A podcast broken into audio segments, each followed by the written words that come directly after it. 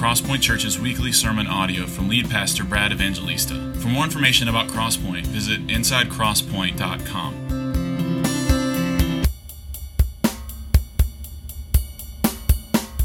Amen. Amen. Good morning, Crosspoint. If you have a Bible, open it to Second Thessalonians, Second Thessalonians chapter 1. As you're finding that, many of us during this time have been wondering this has been kind of a national, maybe even an international question that is being asked during these, these strange times that we are living in is what will life be like on the other side? How will this pandemic, how will this shelter at home time change us? We watch the news and we hear reports about how this will forever change the way we think about social distancing, about being together, maybe riding an elevator together, personal hygiene, washing our hands, all those sorts of things. But I want us to think more spiritually about how this will change us. And there seems to be a kind of tone when people ask that question as if on the other side of this we will, we will have lost something that, that, that life on the other side will be, be, will be less than what it was before. But I think actually we have an opportunity as a church for the inverse to be true that life on the other side of this can actually be sweeter and better because of the ways that the Lord is changing us and working fruit in our lives during this time. And one of the burdens that I have for my own soul and for the life of this church is that God would produce in us when we have a little bit more extra time, at least most of us. I know some of you are actually more busy than you were before, especially doctors and nurses and healthcare workers. You're, you're more busy than you were before. But for many of us, we might have some extra time on our hands. And my burden for us, for the majority of us, is that we not waste this time, but that we use this, this divine pause button that God has hit to work in us more prayerfulness and more thankfulness. Wouldn't that be a wonderful fruit on the other side of this? That God would work more thankfulness and prayerfulness in our hearts. And so for that, we're going to look at one of Paul's prayers in Second Thessalonians chapter 1. And I want you to put a thumb in Second Thessalonians chapter 1. And before we read that, before we work our way through Paul's prayer for the church in Thessalonica, Thessalonica, I want us to look at Second Corinthians chapter 1, just a few verses briefly to give you a kind of motivation for why this is so important, for why this is on my heart.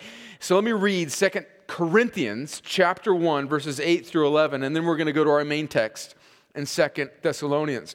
This is what Paul prays in Second Corinthians chapter 1, or this is what he says in chapter 1, verses 8 through 11. He says, For we do not want you to be unaware, brothers, of the affliction we experienced in Asia, for we were so utterly burdened beyond our strength that we despaired of life itself. So the situation was so bad, Paul says in verse 8, that they were despairing of life itself. Indeed, verse 9, we felt that we had received the sentence of death. But look at, look at the sovereign good hand of God behind all of this. The next part of that, verse 9. But that was to make us rely not on ourselves, but on God who raises the dead. So even the point that Paul felt that he was at, the point of despair where he wanted to die, was actually brought about by God's sovereign hand to produce in him more reliance on God who raises the dead. In verse 10, it says, He delivered us from such a deadly peril, and He will deliver us. On him we have set our hope that he will deliver us again. Now listen to verse 11. Here's the logic. Here's the sort of basis of, of my burden that I want us to carry into our main text in Second Thessalonians. This is what verse 11 says. Paul says, You also, he's speaking to the church now, you also must help us by prayer so that many will give thanks on our behalf for the blessing granted us through the prayers of many. So he's saying that the situation was so bad that we wanted to die, and all of this was part of God's plan to make us not rely on ourselves, but to rely on God who raises the dead. And in order for more of that to come about in our lives, for us to, to, to accomplish what God has intended for us to accomplish in our reliance on Him, Paul is asking for, he's soliciting the prayers of the church in Corinth, and he's saying, Help us by prayer so that many people will give thanks. So there's, there's just two, two truths about prayer here from this passage that I want us to take into our passage in Second Thessalonians. Is that God ordains prayer as one of the means by which he delivers his people. So he says, I'm going to deliver them, and the way he brings it about is through the prayers of his people praying for other for his people. And then secondly, God has determined to bring glory to himself by people praying for one another. That's the second part of verse 11. He's saying that, Paul is saying that many will give thanks to God, in other words, give glory to God, because of the blessing that was granted to us by God because of prayer. So in verse 11 there, Paul just weaves a tight loop a, theology of prayer that we need it even though God is sovereign and God is glorified through our prayers. So, with that, let's take Paul's reasoning into our text in Second Thessalonians. Now, we're going to work our way through this, and I, I see in this first chapter of Second Thessalonians, I see three reasons for thanks and three reasons for three ways to pray. So, three reasons for thanks and three ways to pray. And in the middle of those two things, Paul is going to give us a theological foundation that will undergird his reasons for thanks and his ways for praying.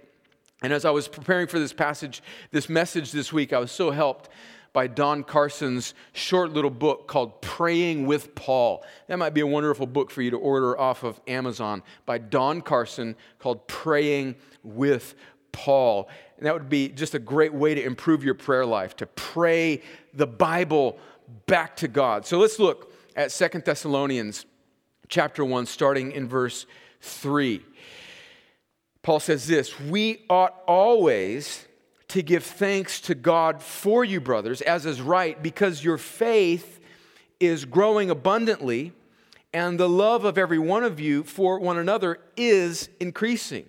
Therefore, we ourselves boast about you in the churches of God for your steadfastness and faith in all your persecutions and in the afflictions that you are enduring. Okay, so in these, in these two verses here, at the beginning, we see Paul give us three reasons for thankfulness, three reasons that he is grateful for what he sees going on in the life of the church in Thessalonica. And, and, these three reasons are this. First, he tells us that he's grateful, he's thankful that they're, they're, they're abundantly growing in faith. He sees the situation that they're facing, and we, we know in just a few verses, he says they're, they're, they're enduring some persecution, some affliction, some trial. And yet, in, in the midst of this time of strain and stress, he sees the church growing abundantly. Their faith is growing.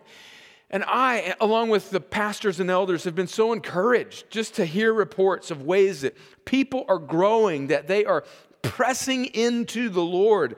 To see examples of this in the church during this time of difficulty and stress internationally is such a pastoral encouragement. And I just want to say I'm thankful to God for the many reports, the many evidences of God's grace and growing faith that I see in your lives. Praise God for that. So that's, that's the first reason, the, the abundantly growing faith that Paul sees in the church and, and that I see in, in you and many of you. And then, secondly, he says, their increasing love for one another. So look, look again at the second part of verse 3. He says, Because your faith is growing abundantly, we just talked about that, and the love of everyone of you for one another is increasing. So here's this strange providence. Here's this wonderful kind of silver lining is that as we're not able to gather together, this has made us, I think many of us, acutely aware, maybe when we had kind of forgotten, how important it is to be part of a local church, how important it is to have relationships with people that we gather with, and how much we miss one another. And that, that, that serves to actually increase our love for one another, to desire to be with one another. On the other side of this, dear ones, let's not lose that. Let's not let that fall off. Paul thanks God for the increasing love that he sees in the church. And may that be so among Crosspoint. Listen to what Don Carson says about this particular point of this passage he says about life in the local church and this increasing love for one another, how important it is. He says, and I quote, the local church is made up of people who are varied as can be rich and poor, learned and unlearned, sophisticated and unsophisticated, extrovert and introvert, and everything in between. Amen. That's certainly the case here. The only thing that holds such people together is their shared allegiance to Jesus Christ, their devotion to Him, stemming from His indescribable love for them. Oh, friends, let me just pause there and say that's a beautiful description of a church. A church shouldn't be a group of people who all live in the same neighborhood or come from the same background or who otherwise would be together in fellowship even if they didn't share their faith in Jesus. But the beauty of the local church is that it's a group of people from every tribe and tongue and background and every side of every street that are there together because of Jesus, not because of any earthly thing that draws them together. That is a powerful aroma to the world. And that's the type of love that we see in the local church. Then Carson continues. He says, That is why it is always wretchedly pathetic when a local church becomes a cauldron of resentments and nurtured bitterness. When Christians lose sight of their first and primary allegiance, they will squabble when social or racial or economic or temperamental uniformity seems more important than basking in the love of God in Christ Jesus, idolatry has reared its blasphemous head. Amen to that.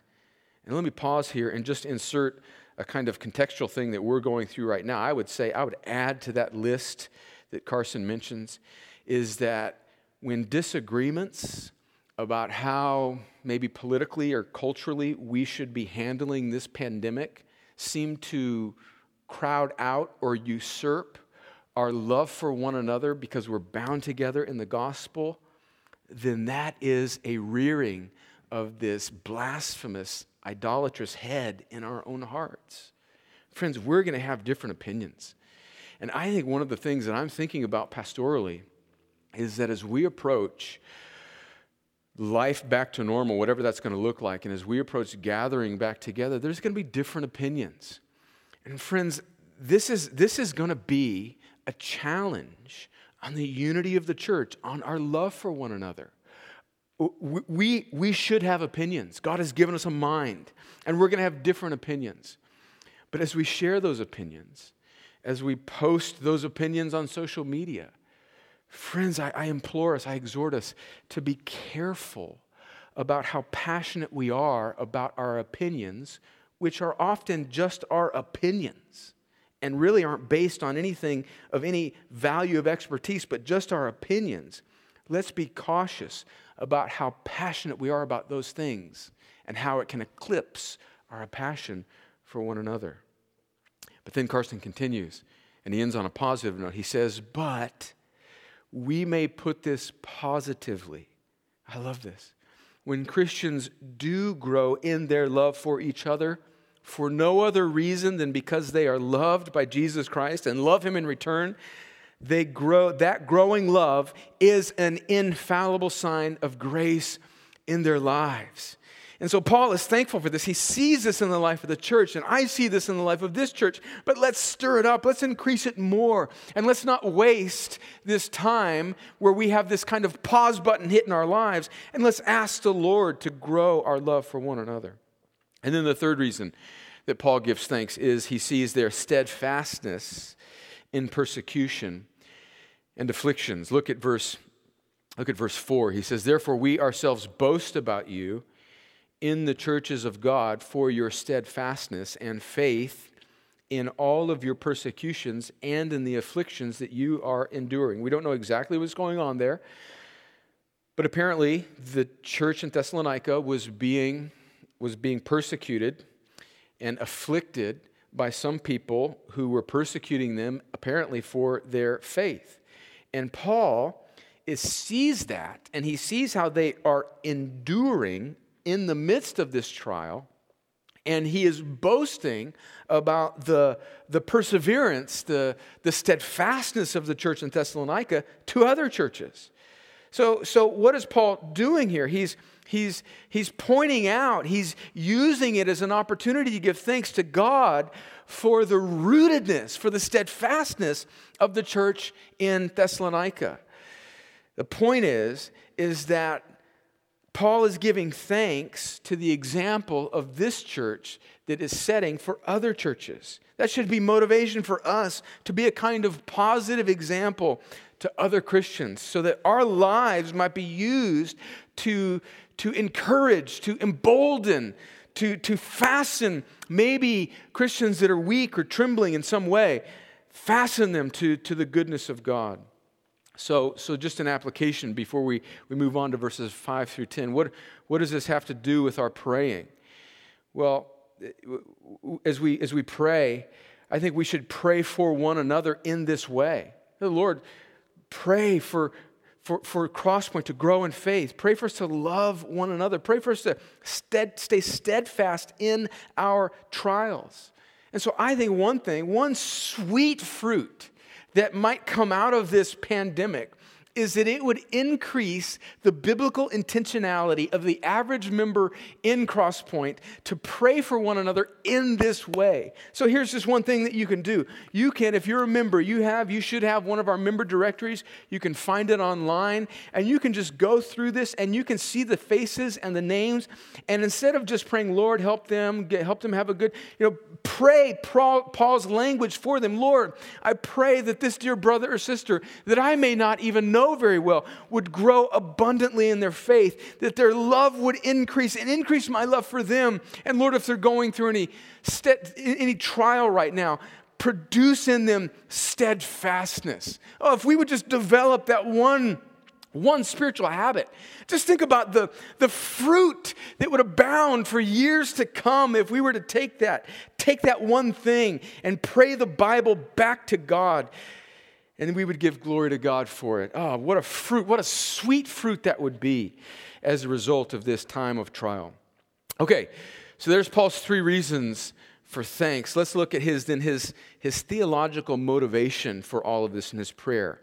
And it's what he sees in the life of these Christians this kind of eternal posture that he sees in them. So let me read verses 5 through 10.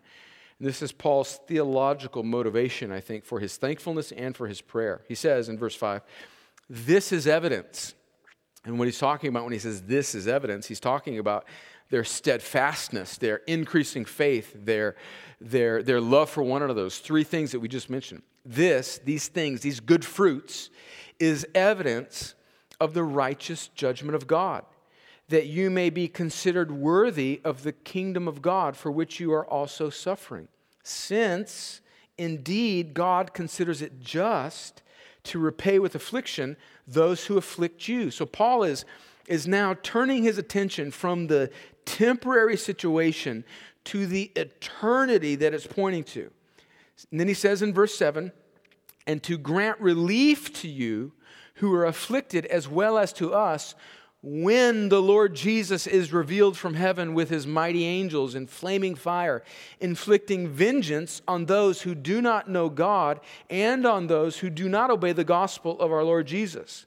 They, verse 9, will suffer the punishment of eternal destruction away from the presence of the Lord and from the glory of his might. When he comes on that day to be glorified in his saints and to be marveled at among all who have believed, because our testimony to you was believed. So, what is Paul doing here in verses 5 through 10? Like he does all throughout his letters. In fact, like the whole New Testament does. It takes, it looks at a temporary situation and it points us to eternity. And Paul is saying the reason that my thanks is so important. And the reason that it will endure and the reason that I'm going to pray for you in a moment is because these days are not all that there is to life. These 80 or 90 years is not what life is about. It's preparing us for an eternity. And he's saying, look, he's really dividing all humanity into two camps those who obey Jesus and those who do not obey Jesus. And he's saying that those who obey Jesus will be vindicated. God will bring them safely home. The trials that they're going through now will be vindicated. It will all be worth it. And he will bring Jesus to rescue them from the trial.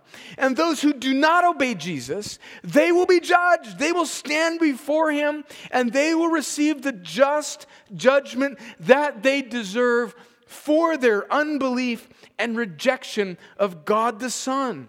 What's Paul's point in these verses? He's saying that justice will come. It will all be sorted out. Right will be done. Those who obey Jesus will be vindicated. It will all be worth it. And those who do not will receive vengeance. And how will those that are vindicated, how will they be vindicated? Not because God looks at them and he sees that they hung in there, and so he's going to reward them for their spiritual toughness. They will be vindicated because they trusted in Jesus.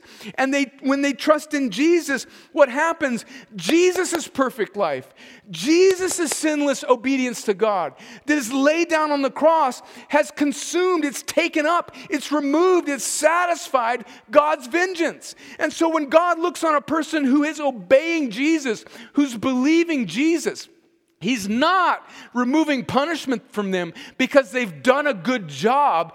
He's removing punishment. He's vindicating them because their punishment has been received by Jesus on the cross once and for all. And so on that day, the life that we're now living after we're trusting in Jesus is in response to the fact that Jesus has bore God's vengeance, God's wrath for us. And so on that day, all the trials that we're going through are just causing us to identify with the one that we trusted in when we first believed. And because we've trusted in him, because he bore God's wrath, because he took God's vengeance on the cross and satisfied it and removed it for our disobedience, God will look on us and He will bring us safely home. That's what it means to be a Christian, friends. Not to trust in ourselves, not to trust in our own strength, but to trust in Jesus who bore the affliction of God for us. That's Paul's point here. Friends, are you trusting in Jesus? Because if you are not, and Paul says, you eventually on that day will suffer. You will bear the wrath of God. And these verses are just poignantly evangelistic. Verses 5 through 10 are dividing all of us into two groups either those that are obeying Jesus, trusting in Him, putting their hope in Him, and because of that new hope that's in us, walking in in, in straining, striving obedience to follow Him and honor Him and love Him and grow in Him, or those who are not obeying Jesus, not trusting in the Lord, but trusting in themselves. And for those people, there will be a punishment. There will be something far greater than a pandemic. There will be something far greater than a virus that can kill the body. There will be an eternal judgment that will separate them from the Lord forever and ever. And so, what's, what's the truth here that, that I think we should see and understand? The truth is that the temporary trials that we're facing are meant to point us to eternal judgment. Every trial, every earthquake, every storm, every tragedy, every pandemic, every virus, every plague in some mysterious way or another, is a kind of mercy of God to call the world to repentance. Now, I want to be careful here because there's two mistakes that we often make when thinking about trials and plagues and pandemics and how it relates to judgment. The first mistake that we make is that we draw a straight line from a current contemporary tragedy or plague or virus, we draw a straight line from that to God's judgment. What I'm thinking of is, you know, some televangelist that maybe comes on TV after Hurricane Katrina and says that this is God's judgment on that particular part of the country because of, you know, casinos or gambling. That, that's a, that's a, that's a, a, that is a straight line that you just cannot support biblically. Because that's to, to that's to kind of siphon off a, one group of people as this particular bad group of sinners. I mean, if God were to act like that, to draw a straight line, he, he, would, he would have to take us all out. Psalm 130 says, Lord, if you were to mark our iniquities, who could stand? No, friends, that's a, that's a straight line that is overly simplistic. The other mistake we make is not drawing a straight line, but drawing no line at all. And just thinking, oh, well, the world's broken and God's good and you know, in the end, he'll, I don't know what's going on. I mean, just, you know, just, this is just the way things are. Just kind of hold on. I don't know how, I don't know, I don't know what God's doing. Just, there's no line at all. We either draw a straight line, which is an error, or we draw no line at all. But the correct way to think about temporary trials and their relation to eternal judgment is to know that God's ways are mysterious and inscrutable, and He is involved in everything. Friends, there is a God drawn line between every trial and final judgment. And the point, even though it's mysterious, and it's not necessarily a reaction to the, to the temporary sinfulness of a person in that situation, but regardless, it is meant to be a gracious call to repentance because there's something more severe than physical trial or even physical death, and that is judgment. Listen to Jesus' reasoning here in Luke chapter 13. Jesus, I think, here clarifies this for us. In Luke chapter 13, verses 1 through 5. Let me read this passage. It says, There were some present at that very time who told him about the Galileans whose blood Pilate had mingled with their sacrifices. So, evidently, there was a group of people that Pilate killed because they were offering some sacrifices. It upset Pilate, and he killed them. So he mingled their blood with their sacrifices. And he answered them, verse 2 Do you think that these Galileans were worse sinners than all the other Galileans because they suffered in this way? No, I tell you. But unless you repent, you will all likewise perish. Or, verse 4, those 18 on whom the tower in Siloam fell and killed them. Do you think that they were worse offenders than all the others who lived in Jerusalem? No, I tell you. But unless you repent, you will all likewise perish. What is Jesus doing here? He's taking two cultural events that everybody that was listening to him would have been familiar with the mass slaughtering of these Galileans for some sacrifice that they were doing that upset the governor, and this seemingly random tragedy where this tower fell, fell and killed 18 people. And Jesus is saying, don't draw a straight line. Don't think that this is some direct line, that these were really bad people. And so God is in an acute sort of way causing the tower to fall on them because they're worse than you. So, yeah, but you're okay because the tower didn't fall on you. Or Pilate didn't kill you for your, your pagan practice or your, your ritual. Jesus is saying, no, no, don't draw that direct line uh, uh, uh, uh, point, conclusion. He's saying God has purposes. And one of God's mysterious purposes is, is that when things happen like this, it should be a wake up call to all of us. They weren't worse than you, but in God's mercy, you're still alive. So let this bring in you a humility and let it be a wake up call to you. Let it be ammonia under your nostrils, dear one, and let it cause you to repent or get serious with the Lord wherever you may be. That's Jesus' point. And I think that's Paul's point in verses 5 through 10 that there's coming a day when we will all stand before the Lord. And whatever you're going through now, let it be like a smelling salt underneath your, your spiritual nose and wake you up to press into God or believe in Him for the first time. And then he concludes with three ways to pray.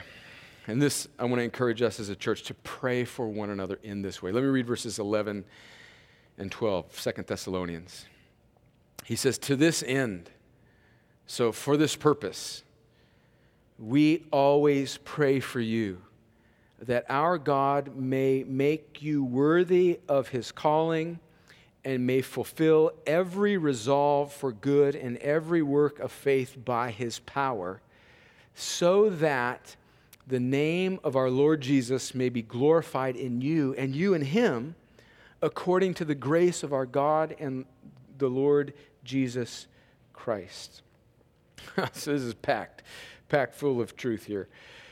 In these two verses, Paul gives us three ways to pray. And, and before we, we look at these, I want to be careful here. I want to make sure that you know that as we work through this, in fact, this whole sermon, that I'm not, I'm not, I hope I'm not coming across as scolding us. I, I just want to orient us to Paul's priorities to help us improve, to help us grow in grace. You know, there's, there's this famous Puritan English pastor named Charles Simeon. He's one of my heroes. Uh, he preached faithfully in his church, even though his church resisted his leadership for like 30 years they would they, they did some crazy things to actually resist his leadership. They would actually lock the pews and there was a strange kind of bar that would go in between the pews at the church that he pastored. And so they would lock the pews. It was as a kind of like a, a block to get into the aisle so that visitors couldn't come to the church. There was all sorts of strange things going on there in his church at that time. But Simeon, for decades, even despite the resistance of his people, continued to preach the gospel faithfully and preach the Bible faithfully. And eventually, it changed and warmed and softened the hearts of his people, and it became a wonderfully vibrant gospel ministry. And a biographer of Simeon, I say all that to say, that one of the things that marked Simeon's ministry is that his this is what this biographer said that he was free. He was his preaching his teaching was devoid of the scolding tone you know, you know that tone that preachers can get when they want to, they're trying to make a point and it's like they just beat you up with guilt. Friends, hear me. I don't, I'm not scolding us at all. I see so much of this in our church, but the, the emphaticness with which I, I think I'm saying these things and I'm seeing these things in Paul's prayer is meant not to scold us, but to encourage us, to motivate us, like a, like a football coach at halftime saying, Come on, let's get back out there and let's do it. Let's hit somebody. Or let's pray for somebody, is what, is what I mean to say. So let's look at three ways to pray that Paul mentions in these two, these two verses. He says, first, that we should pray that God would make us worthy of our calling.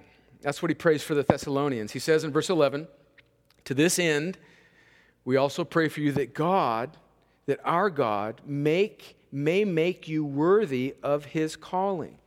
Now, this is, this is really fascinating.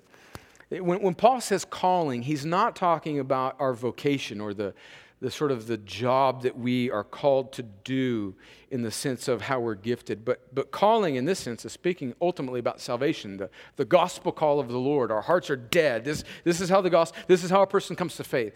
Our hearts are dead in sin. That's clear from the scriptures. Colossians chapter 2, Ephesians chapter 2. And God, by his Holy Spirit, calls us, he, he causes the truth, the news of the gospel, to call out to our dead hearts. It hits our dead hearts. As Romans 1, verse 16 and 17 says, the call of the gospel, the words of the gospel, the news of the gospel is the power of God unto salvation, and it awakens us to salvation. It awakens us to rebirth. We are called to salvation.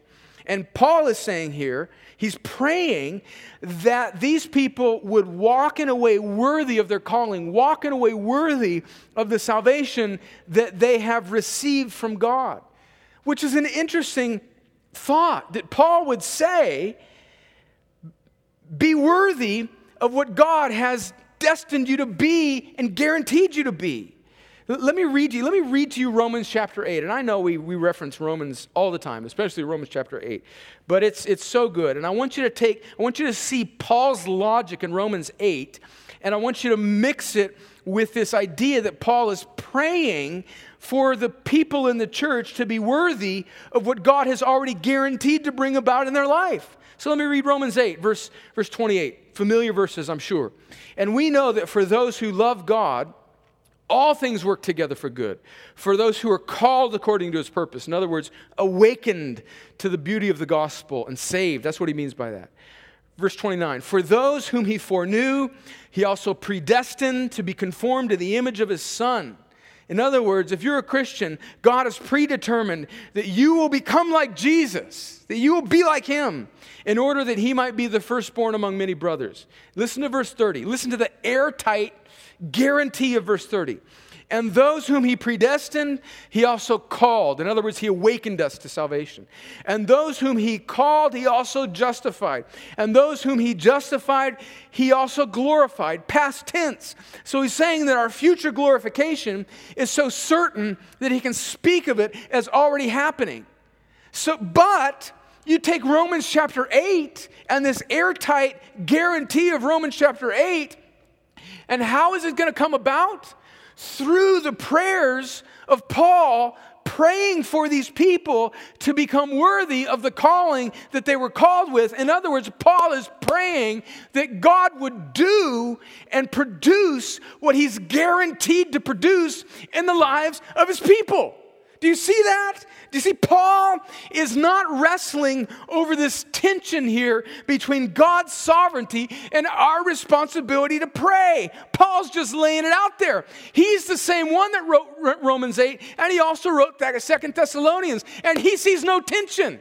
God is in control. And the way God works out his control is he uses the prayers of his saints for one another to produce worthiness, godliness in them. So as we pray for one another, friends, let's rather than just praying God to help them just do well and not get sick and have a good day, Lord, make the people of Crosspoint worthy of your calling. Produce in them, Lord. Bring to pass what you have guaranteed will be in their life. Oh, what a way to pray for one another. Here's just a kind of test. Here's just to, to search our own hearts. You know, when somebody asks you, how, how are your kids doing? Our first instinct is maybe to say, oh, well, you know, they're doing, they're doing well. They got into such and such school, and Johnny or Susie's got a job now, and they're, they're living away, and they, man, they're doing great. All those are wonderful things. They're not bad things.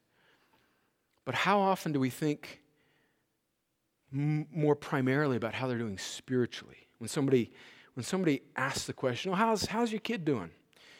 Man, I'm, I'm, I'm really grateful about the ways that I see them growing in the grace of the Lord and walking worthy of their calling. Or when somebody asks about another person in the church, oh, he's, he's, doing good. He got a new job. You know, they moved into a new house, whatever. All those are, all those are wonderful things. I'm not dogging that. But I, I want us to see the priority of Paul here. He's saying, let's pray for one another that we walk worthy of the calling that God has guaranteed will come to fruition in our life. We should pray that way for our families. We should pray that way for our church. The context here is not biological family, it's spiritual family, it's the local church. It's a model for how we should pray for one another. Okay, second way that Paul prays is that God would fulfill our desire for good works by faith. Now, verse 11 the, the, the, wording of verse 11 is, is, is, is a kind of like pretzel, and you have, to, you have to read verse 11 slowly. But when you read verse 11 slowly and you think it through, there's gold in, in this verse. Paul says in verse 11, To this end, we also pray for you that our God may make you worthy of his calling. We just looked at that. And now look at the second half. And may fulfill every resolve for good and every work of faith by his power so, Paul is saying one way that I'm praying for you, church, is that God will fulfill all of your good intentions and actually cause those good intentions to actually grow feet so that they will actually produce real obedience and not just good, good intentions in your life, and that He would bring this about through faith by His power. So Paul is praying for the thoughts that cross our minds, the good intentions that we have to do something good, that it wouldn't stay there in our head like a little bird that flies over us that never lands, but that it would actually land, that it would grow feet and it would walk out of our mind down into our heart and through our hands, and that we would be people of obedience and action. That's what Paul is praying here. Oh, that's so beautiful. Paul is praying essentially what he wrote to the Philippians in Philippians 2 that we would work out our salvation with fear and trembling, for it is God who works in you both to will and to work for his good pleasure. We should pray that way for one another. So, this is a valid prayer. We go through this member directory and we pray, we come across, across a person and we say, Lord, I pray that the good intentions that they have in their heart and every mind that has been regenerated by the Spirit of God and called unto salvation is the, we have the mind of Christ. We have these good thoughts. Lord, I pray for my brother and sister that those good intentions, those resolves actually produce obedience and action in their life. That's how we should pray for one another. And then finally, the third way that he says we should pray for one another is that Christ be glorified in us and us in him by his grace. Look at verse 12 and we conclude.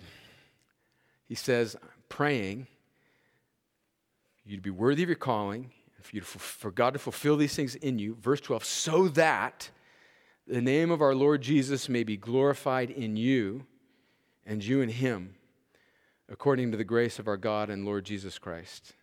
That's the end. Friends, that's the end of all things. That's the point that everything is pointing to that Jesus would be glorified in us, but also that we would be. This is beautiful. I mean, this is worth meditating on. Not only that Jesus would be glorified in us, but that we would be glorified in Him, that together, as we're united by Christ, friends, we will, we will bring glory to His name and we will enjoy that glory with Him as we are in Him, according to the grace of God, to the praise of God forever and ever and ever. Amen. That's the point of the Christian life.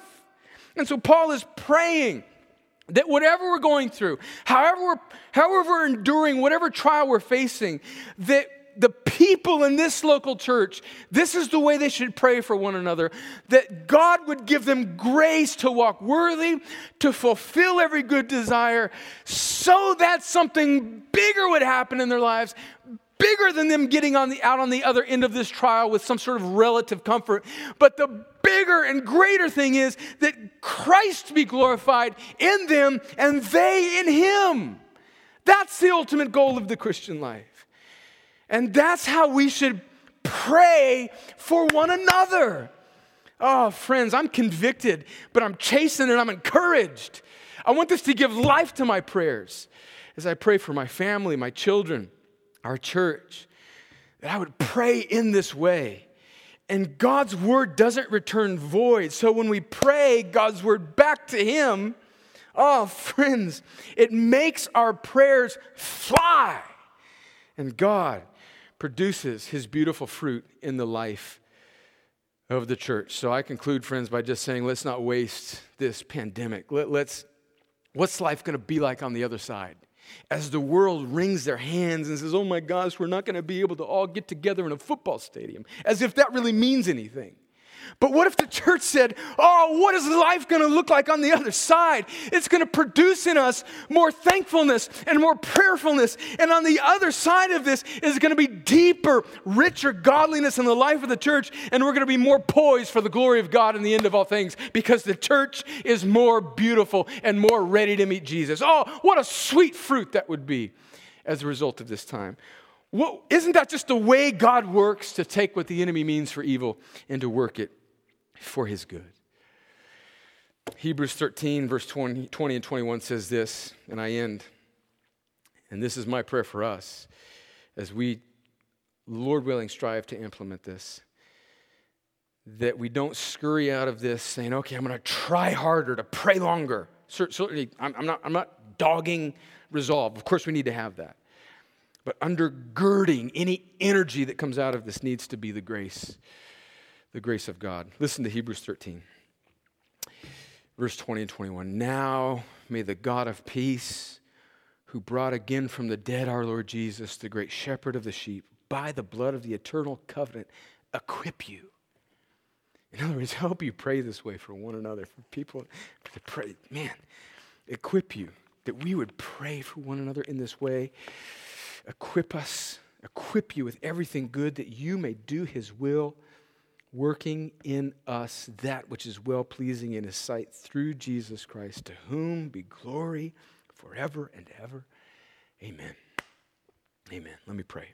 Lord, thank you for this passage, for this chastening, convicting, encouraging example of prayer and thankfulness. While the world wrings their hands, let the church resolve to grow in godliness and prayer and thankfulness for one another and glory to you. Thank you. Thank you for your sovereign grace. Thank you for your kindness to us. Make us more like your son Jesus. And let that be a sweet, sweet fruit on the other side of this for your glory and for our joy.